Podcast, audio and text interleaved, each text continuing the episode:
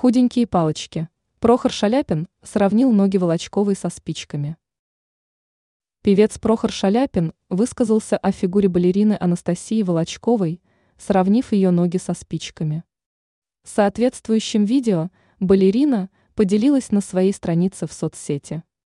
Она отметила, что им с исполнителем никогда не бывает скучно, в особенности в новогодние праздники. Балерина поделилась кадрами, где они с певцом сидят на диване и обсуждают разные темы. Волочкова рассказала, что в новогоднюю ночь съела только пару перепелиных яиц и немного черной икры.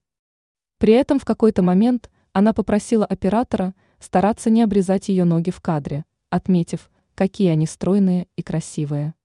Певец также обратил внимание на фигуру балерины. По его словам, ему жаль, что она ничего не ест. Он подчеркнул, что с такими ногами ей просто 14 лет. Исполнитель указал на то, что ноги балерины худенькие, сравнив их со спичками и палочками.